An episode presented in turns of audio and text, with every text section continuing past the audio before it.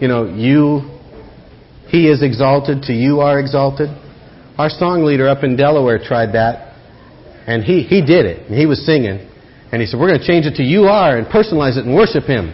And from he is exalted. And he started to sing, and he sang, You is exalted. but we're educated down here, right? We don't do that. We change our prepositions when we change our subjects. And they said Louisiana was the 50th state in the Union in education, eh? Oh, I don't know what our Father God is, you know, doing to me, but if He does it to me, I'm sure He's going to do it to you too. Seems like every time we start to teach on something, you know, He personalizes it and takes me through some things so that I can really preach from experience and teach from experience. We're getting ready to teach on roles in the family. Brace yourself, Janet. The next several weeks are going to be interesting. I was invited to speak at Campus Crusade this week, and I had something happen that never have had happen when I teach there. Normally, I, I go to Father, say, "What do you want me to teach?" and I pray it out, and and instantly within a day or so, I know what I'm going to teach, and I get prepared and go and hopefully have a marvelous time. And this week, something happened that's never happened to me before. I couldn't decide what to teach. And I had four, three, four different options, and I presented them to a lot of different people. And I said, "What do you think I ought to teach?" And they said, "Well, I'm sure Father will lead you." Thank you. Be warm and be filled too, brother. And uh, there was only one person that really felt convicted about what I ought to teach, and that was my bride. And she told me, I think you ought to teach this. And so I decided I'll teach something else. and I went ahead and prepared something else. And uh, son, that night, Thursday night, I'm prepared, getting ready, got it all set. And I watched Rebecca Demain, who's a, a young lady in the assembly here, get up and share some testimony. And our father said, You weren't listening. You know what you need to teach. As I just listened to her. And I knew beyond a shadow of a doubt I had to teach what I had not chosen, and it was exactly what Janet had chosen.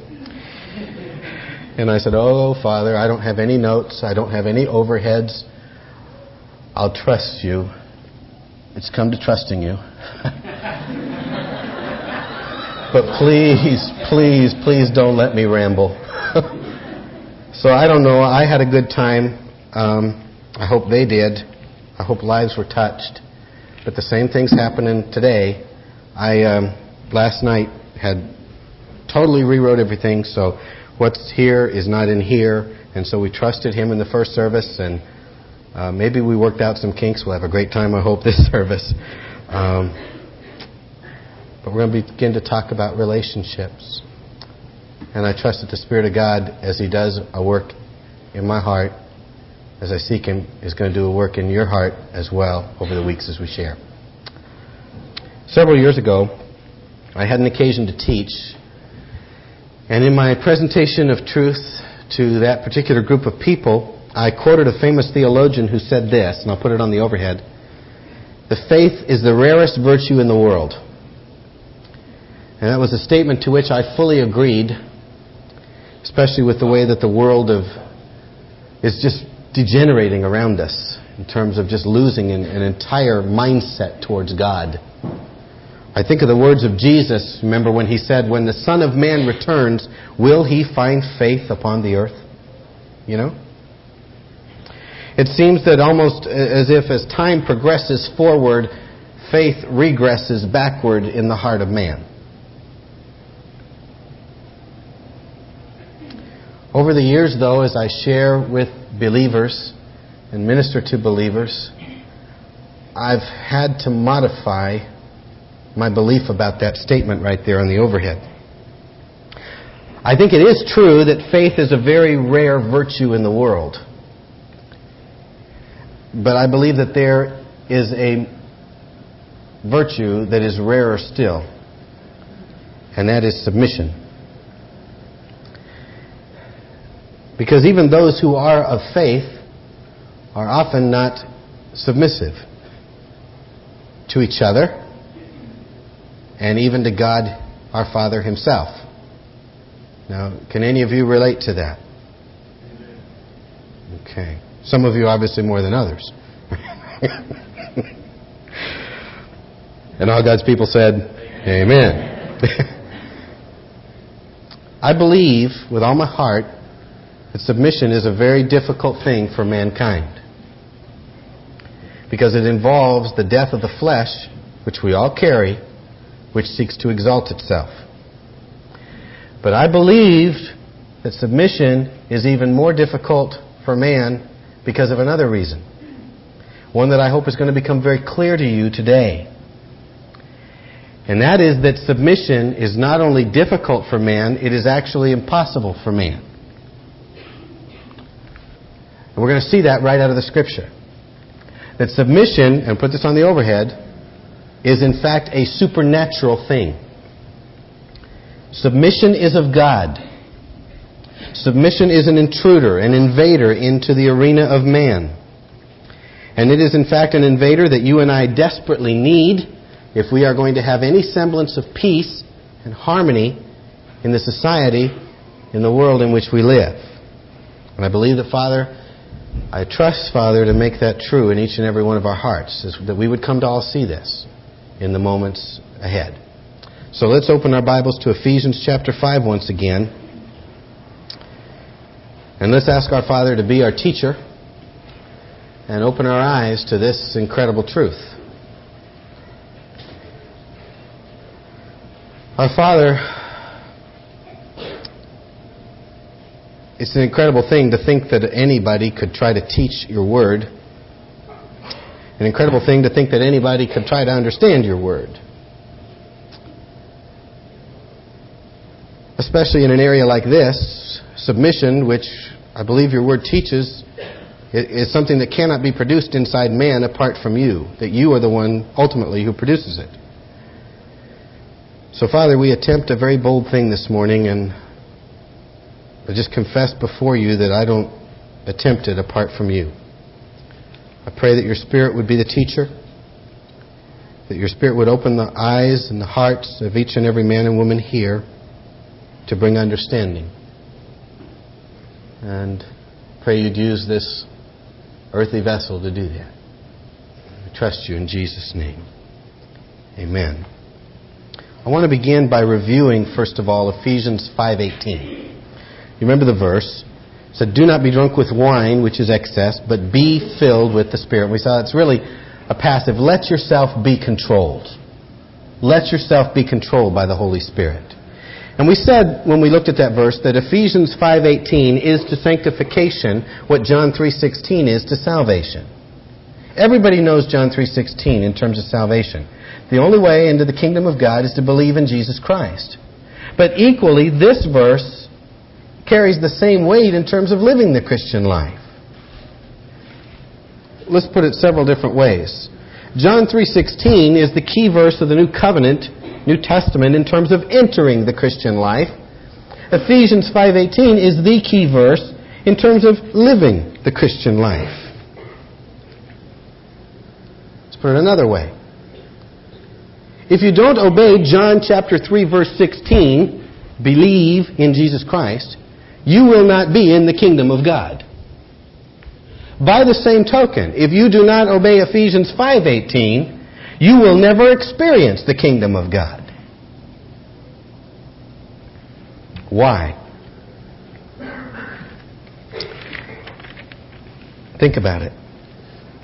Because in Ephesians 5:18, we are not dealing with an action on our part so much as we are an origination, the source.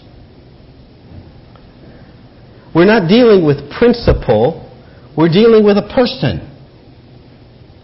The lone person that can provide the power for you and I to keep the principles. You see, when you and I talk about godly living, living a life that glorifies God. If you think about it, we really only have two options available to us. We either have our own resources, in which we attempt to live a life of godliness, or we have the resources of God that have been placed inside of us, which enable us to live a life that glorifies God. And man living independent of God, cannot produce anything that merits the pleasure of God. Doesn't Isaiah in fact say that? All of our righteousness is what? Like filthy rag. It is only when the Spirit of God inhabits a man, controls a man, and expresses the Spirit's life through a man that the external becomes anything of any merit that pleases God in any way, shape, or form. You either have the flesh or you have the Spirit. It's that simple. And so, when we live out of the Spirit, God in man, then we'll see the effects of it. Galatians 5 called it the fruit of the Spirit. It's not called the fruit of Tim. Isn't that right? Why did Paul say that? Because Tim's love isn't good enough. Isn't that right, Debbie?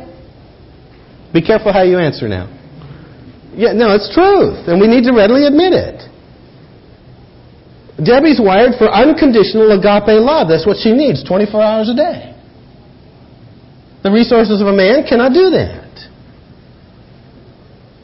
God alone is agape. That means, Tim, you're not agape. But agape has come into you. And now agape can be expressed through you. You see that? Boyd's patience is not enough for those little cherubs at home.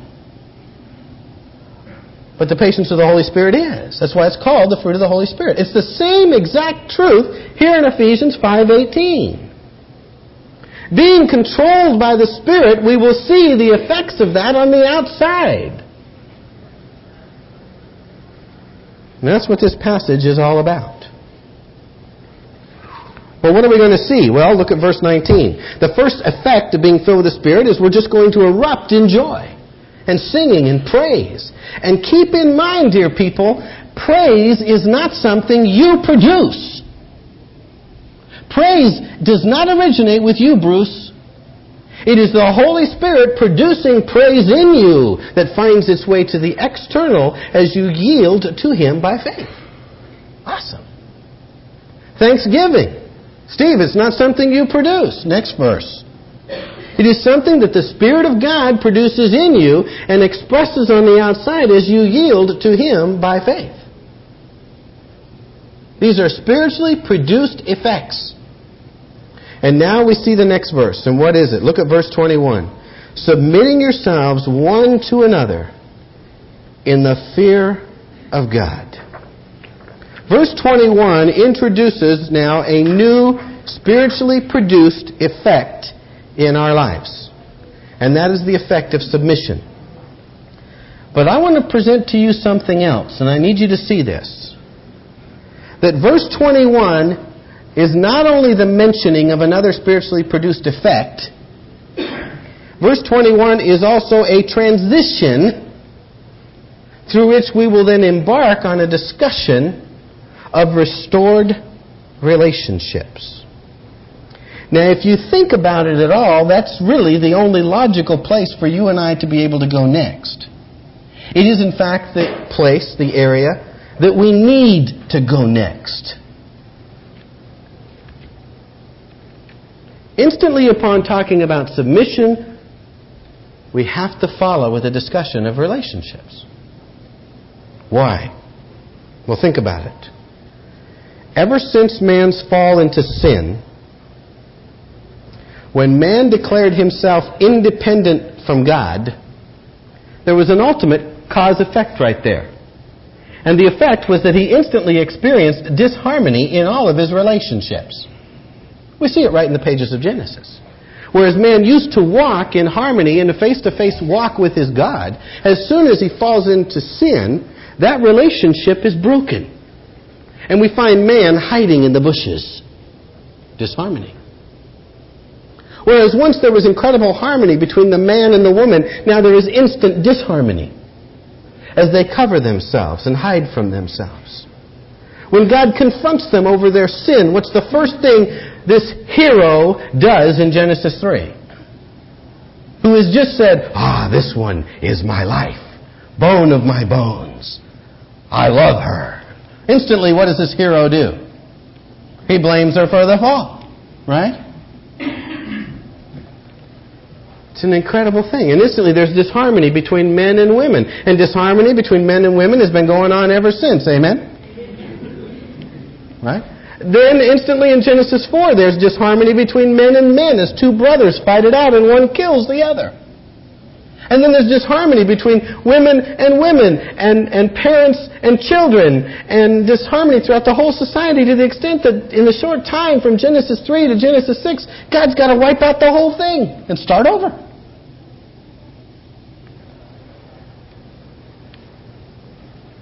Why such disharmony?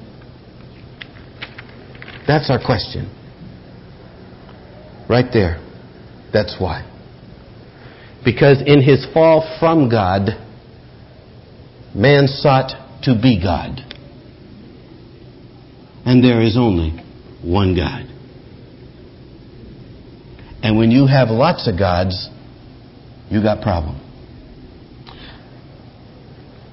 I'd like you to turn to Isaiah chapter 14. I'm going to go to Ezekiel 28. Because this temptation to be God is really the temptation that started the whole course of sin in the universe.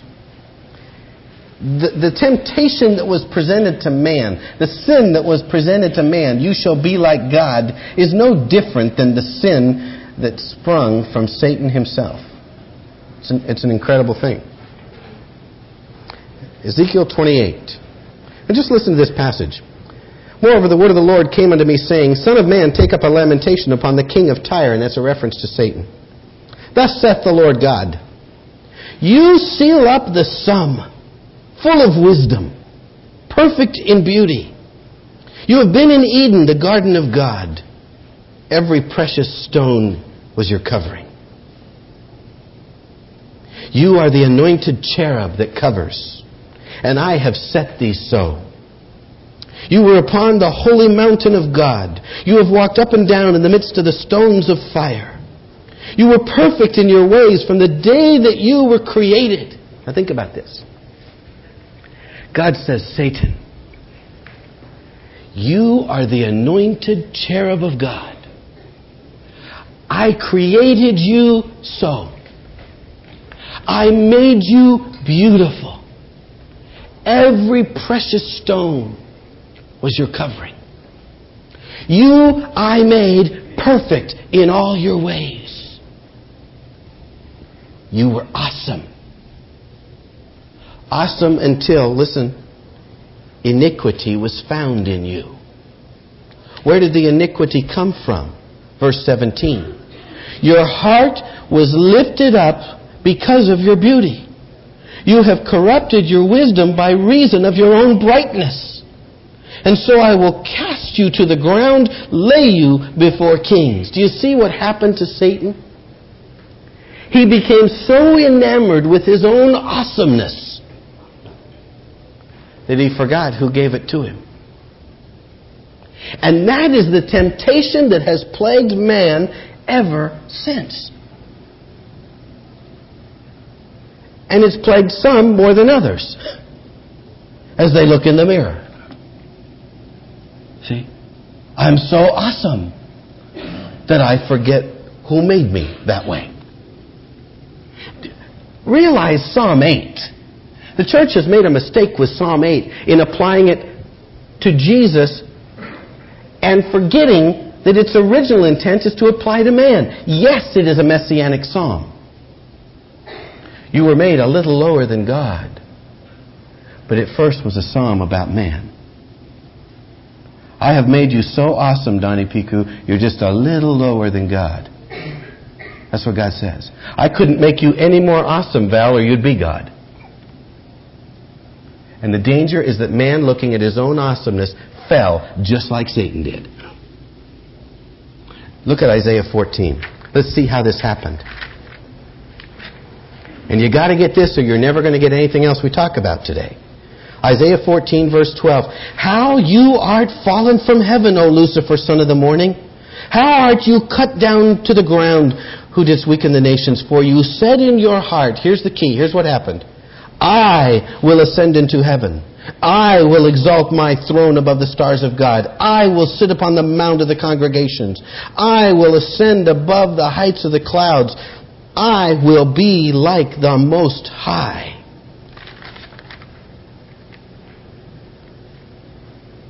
It's all self. I will be God.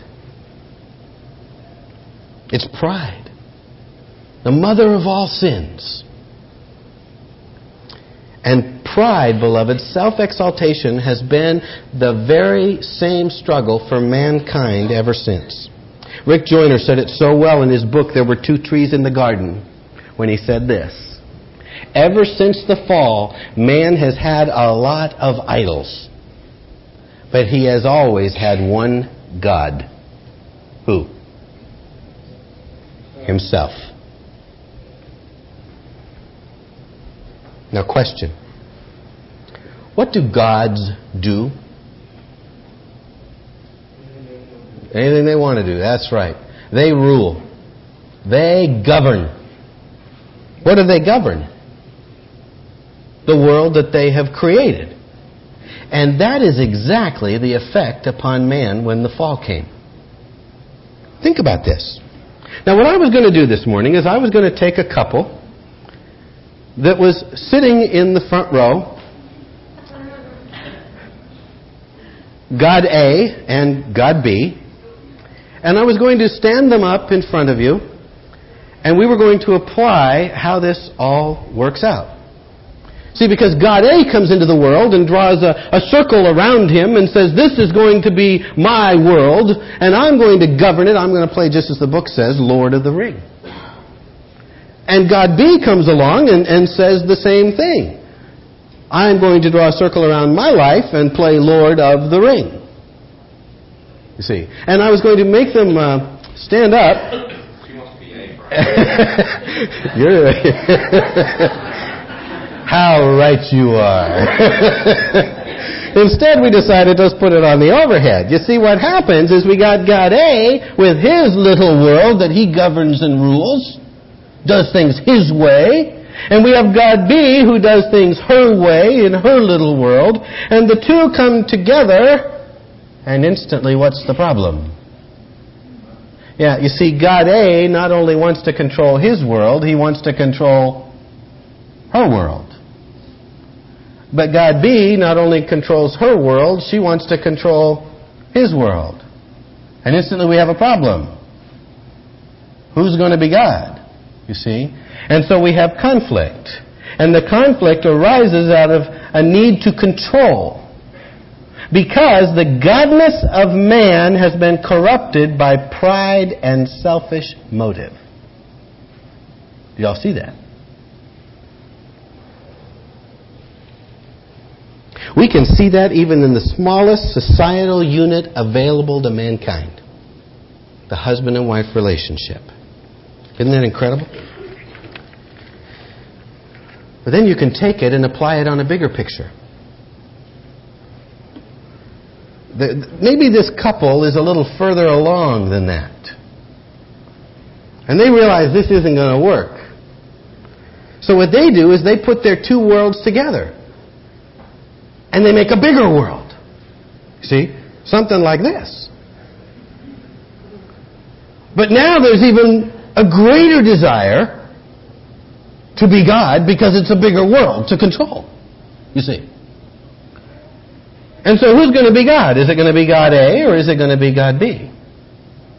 And once again, we find this. We find conflict that arises out of a need to control. Because the godness, quote unquote, of man has been corrupted by pride and selfish motive. And again, we see it in the smallest societal unit husband and wife. Now, you can see this really easy in, in a bigger scale, a little bigger societal unit. What do you suppose we could use as an example of a bigger societal unit? How about the church? Yeah, let's do that. Do you see what can happen here? Now we've taken a whole bunch of little gods and put them all in one place, each with their own opinions, their own goals, their own desires. And they're all trying to be God and control the thing. And you end up with a bunch of disorder and chaos.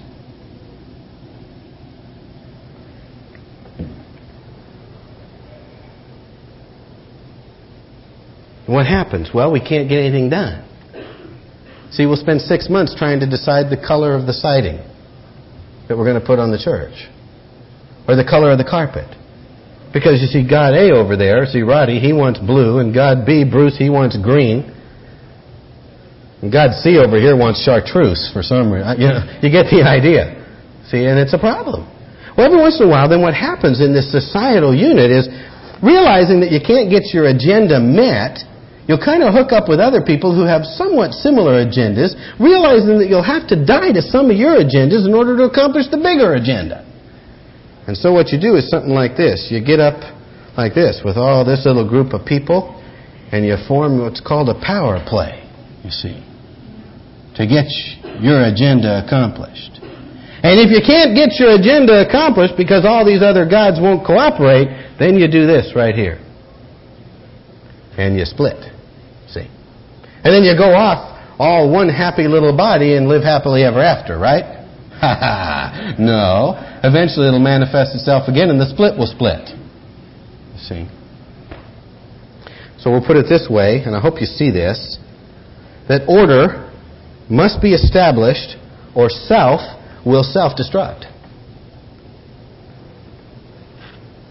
Order must be established or the godness, selfishness and self-exaltation and self-gratification of man, his I will, will run amok.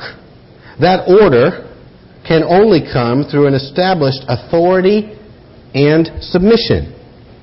So God established authority. What kind of authority did he establish? Well, this is pretty simple. All you got to do is read the word and you see it. First of all, God established himself as the authority. That's a pretty good idea, don't you think? And man is in submission to that authority. He established man as an authority and woman in a position of submission. He established parents as an authority in the home, and he established children as those who are in submission to that parental authority. He established the elders as an authority over a church, and the church as those who are in submission to the elders. He established government within a nation and the people in submission to that government. And so, as this godness of man running amok through the I will brings chaos and disorder, God establishes authority and submission to bring order out of the disorder. Do y'all see that? And we then can say that they all lived happily ever after. Right? wrong. Dead wrong. Why? Because the flesh of man is still very active. And since the flesh of man is active, it means that authority can be wielded improperly. It can be wielded with selfish motive to oppress and suppress the subjects that are in submission to the authority. Or the authority can be neglected out of fear of what the subjects will say. And then chaos is going to reign again. Or submission can be perverted. And we end up with a bunch of doormats. And that's not submission. Or it can be rejected. And those in submission will rebel against the authority. And again, what we have is disorder and chaos. Listen, Whenever you have authority or submission perverted, neglected, abused, you will again end up with disorder and chaos. And what happens when you have disorder and chaos? Think about this, run with me.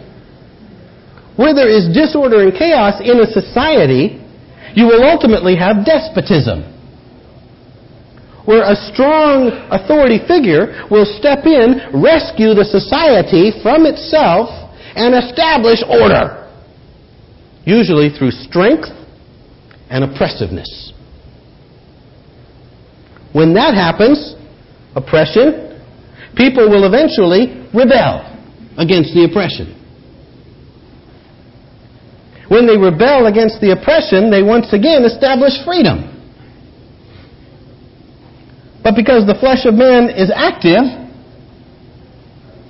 freedom, never meaning self gratification and self exaltation, but that's what happens, you end up once again with the abuse of freedom, which again leads to disorder and chaos, which will eventually lead to a despot again, and it's just a vicious cycle over and over again. And we call that divorce and remarriage. In the smallest societal unit, and in society as a whole, we call it revolution. As governments are established and toppled. And listen, all you got to do is read history and you'll see this. Over and over and over again.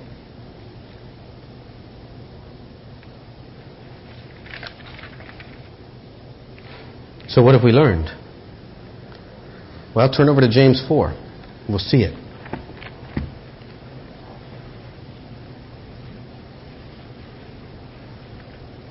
Think about this. Look what he says. James 4 1. From whence come wars and fightings among you? What is the source of conflict? Where does it come from? Come they not here even of your lust that war in your members? It's the selfish exaltation that reigns in the flesh of man. You lust and you have not. You kill and desire to have, but you can't obtain. You fight and war, but you don't have because you ask not. And yet even when you ask, you receive not because you ask amiss, because you ask to consume upon your own lust. Where does it all come from? From the flesh of man. And I put it this way right on the overhead. Man pursuing his rights will right himself right out of existence. Conflicts in the home, conflicts in the church, conflicts in the marriage, conflicts in a society always result from hearts that are directed by self rather than the Spirit of God. It's that simple. One writer put it this way Where self insists on its own rights, its own opinions, and its own goals, harmony and peace will be gone because the self centered life is always in a battle for the top. And it will push others down as it climbs up in pride. So, what did we just learn about authority and submission as principles? Beloved, I would suggest to you we just learned this that authority and submission as principles alone are not enough for this world to establish order or peace in a society. We need more than that. Why? Because authority governed by the flesh will abuse its subjects. Submission governed by the flesh will manipulate the authority. We need more than just principles. We need more than a recipe to follow. We need more than instruction. We need power. We need power that can only be produced by a person. And the kind of power we need is the power to love. And so we'll say this. We need the power or love that only the person of God can provide. And that is where Ephesians 5:18 comes in. Let's go back there authority must be exercised in love. Submission must be exercised in love. Love is only going to be produced by the Spirit of God. So, what we've come back to, full circle, once again, is the establishing of the new covenant where God did the incredible thing that mankind had longed for since day one the restoration of God inside the man.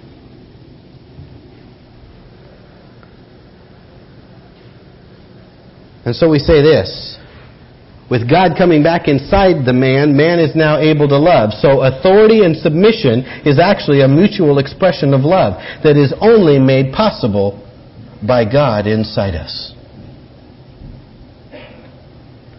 You really need to see this, and we're going to run with this a little further on the overhead. Tune in. Ephesians 5:18 says be filled with the Spirit. Let yourself be filled. Let yourself be controlled. When that happens, the Spirit expresses his own life through your life. The Spirit then produces some effects, like praise. And so we say, as we said earlier, that praise is not something you generate, it's something the Spirit produces in you. Thanksgiving, not something you generate, something the Spirit of God produces in you. And so it is with submission.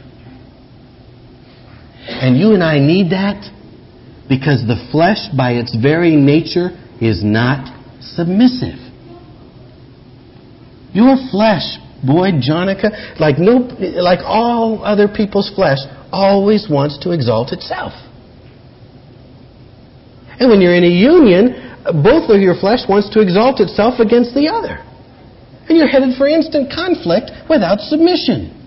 And you'll never have submission without the Spirit of God. And what is submission? It's the living out of the life of Christ. Look at this. Once we then understand spirit filled submission, we end up, as Ephesians goes through this passage, with restored relationships between a husband and wife. Because now the husband is going to lead his wife in love. And she's going to submit in love. And parent child relationship restored. And, and the rulers and the slaves relationship restored. And I just put a little illustration here on the overhead to show you this. If a man lives independent of God, he is not going to be filled with God, so he'll be an empty critter. Do y'all see that? And when he's an empty critter, he's going to try to get life out of other people, and it's just not going to work. But when that person is living dependent on God and God fills him and God fills her, the two now can live in a relationship of mutual submission, governed by love, which is produced by the Spirit of God inside each of them. And that's awesome possum.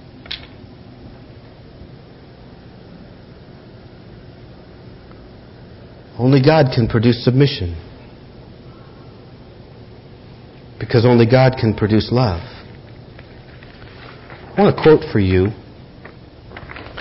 this gentleman who writes, and I think he nailed it. Listen to him. We are drowning in a sea of marriage information today. A book on sex and marriage, whether from a secular or Christian viewpoint, is sure to sell. Marriage conferences, seminars, and counselors abound some of which may be solidly scriptural and well presented. Do you agree with that? I mean, going to a Christian bookstore, I mean, it's all over the place. Well, with all that information, why is divorce at an all time high in the church? Because information is not enough. We need more than that. You can't fight flesh with information. You can only fight flesh with the Spirit of God. And so listen to what he writes. Apart from a believer's being filled with the Holy Spirit and applying the ever sufficient Word of God, even the best advice will produce only superficial and temporary benefit because the heart will not be rightly motivated or empowered. In other words, you'll be a Roman 7 person. You'll want to do it. You just won't be able to. Because you're living out of your own resources.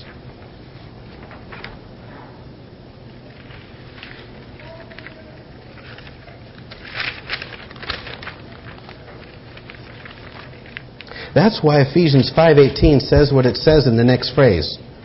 Look at it. What does he add? Me get there.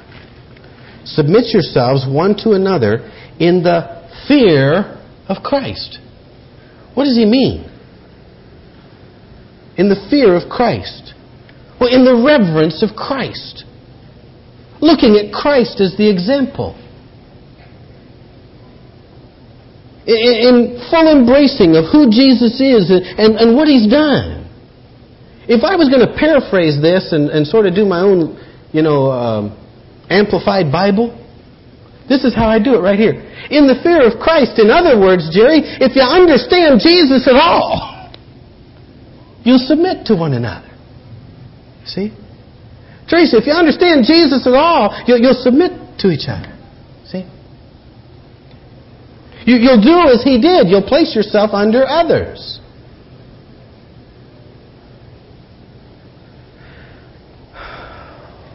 How'll that work out? To give you a practical illustration. It is a beautiful day. It's kind of a, a tough day to be stuck inside. And, and I hear that the weather's going to stay like this all week. Very likely through next weekend. Well, you know, I would really rather go golfing on Sunday morning. So Glenn says, Well, Frank, let me just spirit controlled, prefer you more than me, and, and I'll preach next week so you can go golfing. See? Thank you, Glenn, for listening to the Spirit's voice. But see, then, then I, because I'm filled with the Spirit and controlled by the Spirit, say, Glenn, no, no, no, brother. You go ahead and go golfing, and I'll stay here and preach. You see? And, and you see what society, kind of society we can have through Spirit led, Spirit controlled submission one to another? It's an out loving each other. It's an awesome thing. And, and so what Paul does is instantly as he teaches on submission, he just shifts gears and says, let me show you what I mean. Let me show you what this looks like between wives and husbands. And what he says is this. Look at Jesus first. Jesus, he's God, right? Well, oh, wait a minute. Are we agreed on that? Jesus is God, right? Okay. Well, as God, he loved the Father we have the power to do it. If I love the Father, I'm going to obey Him. Take it a little further to, to really drive this home. Jesus is God, but He loved us so much, like Philippians 2 says, He humbled Himself, became obedient, and died for us. In John 13, this is the reference I put on the overhead, it says, Jesus loved the disciples to the uttermost. And guess what follows instantly after that was said? He washed their feet. He submitted his best interests to them. Why? Because he loved them. Do you see that? You show me a church of people who has a problem serving each other, I'll show you a church that doesn't understand the love of God. because the love of God would become active in the people's hearts and they would serve each other. Submit to each other. Say no to their own best interest, right, Glenn? So that another could experience. That's awesome. Now, do y'all see that? All right, let me ask you a question and we'll wind this up.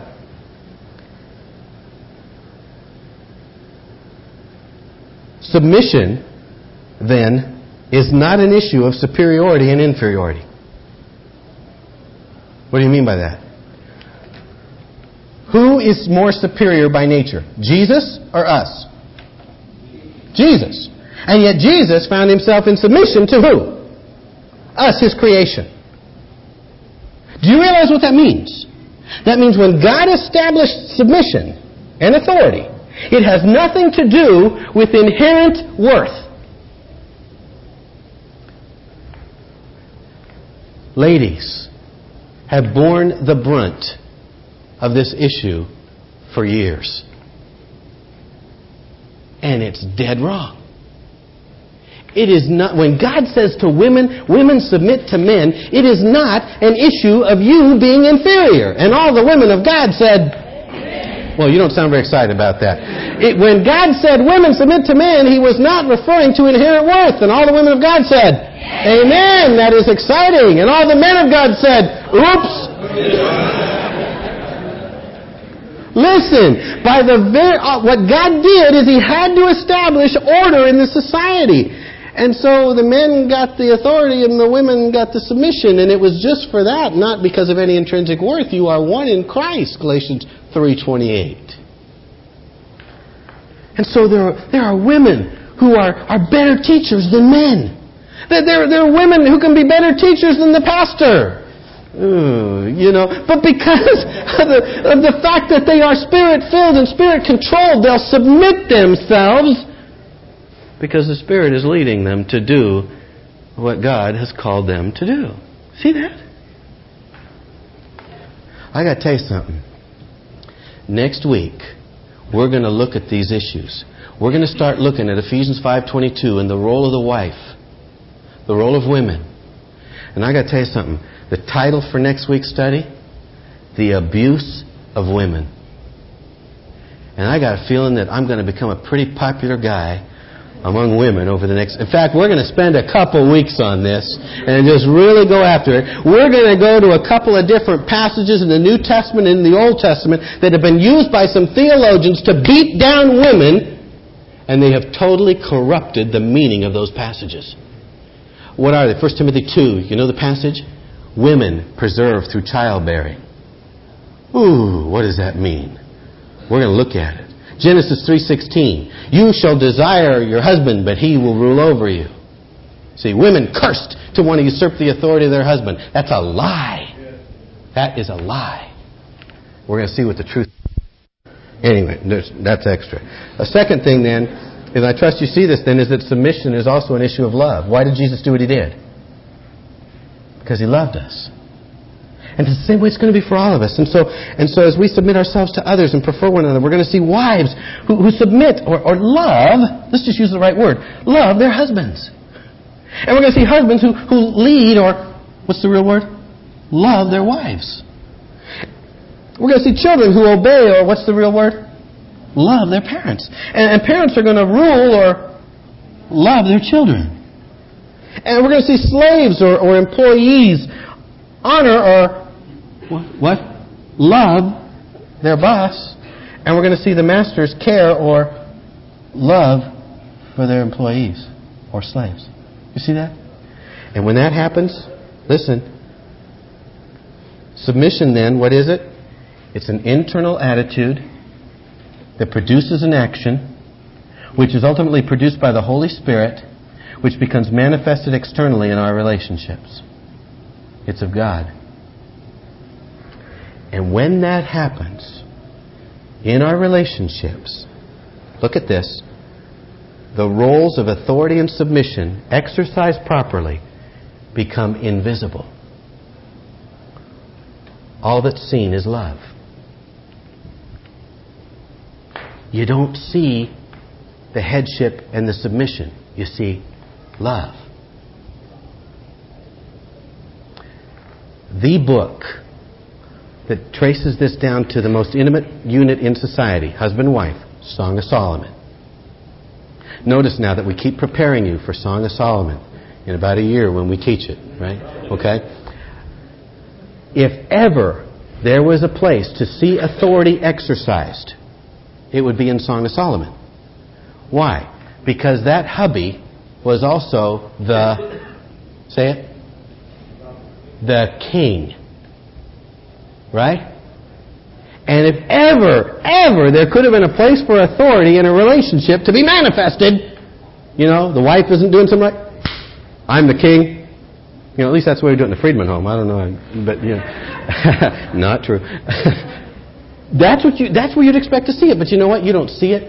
You do not see the kingship of Solomon at all. You don't see authority. You know what you see? You see love you see headship, but it's so manifested in love, you don't see the headship. You see submission lived out, but you don't see the word submission. All you see is love. And I want to tell you what my heart's prayer is. My heart's prayer, as we go through this, is that we're going to see marriages transformed, utterly just governed by love. As this stinky flesh gets subdued by the power of the Spirit. And then when marriages get transformed and love reigns, then we have strong relationships of love within the church. When you have strong relationships of love within the church that say, Oh, Kim, Kim, your baby's crying. Tell you what, you go in and, and, worship today. I'll take your baby and I'll go to the nursery for you, you see. And, and oh, it was such a special worship day today. Bruce, Bruce, I'll take your Sunday class, school class. You go on in here. See. And it was just, it's just love. Just love. What do you think the world's going to do? Wow, look at those people. And we're going to be known not by our doctrine, but what did Jesus say? By our love. That's awesome. Father, we're going to look at some really heavy things over the next couple of weeks. I pray that by the power of your Spirit, you'll open our eyes to see what you want to do in inside in us and, and to us the love inside us. Be our teacher that we may live differently. We're going to trust you for that in Jesus' name. Amen. Be who you are.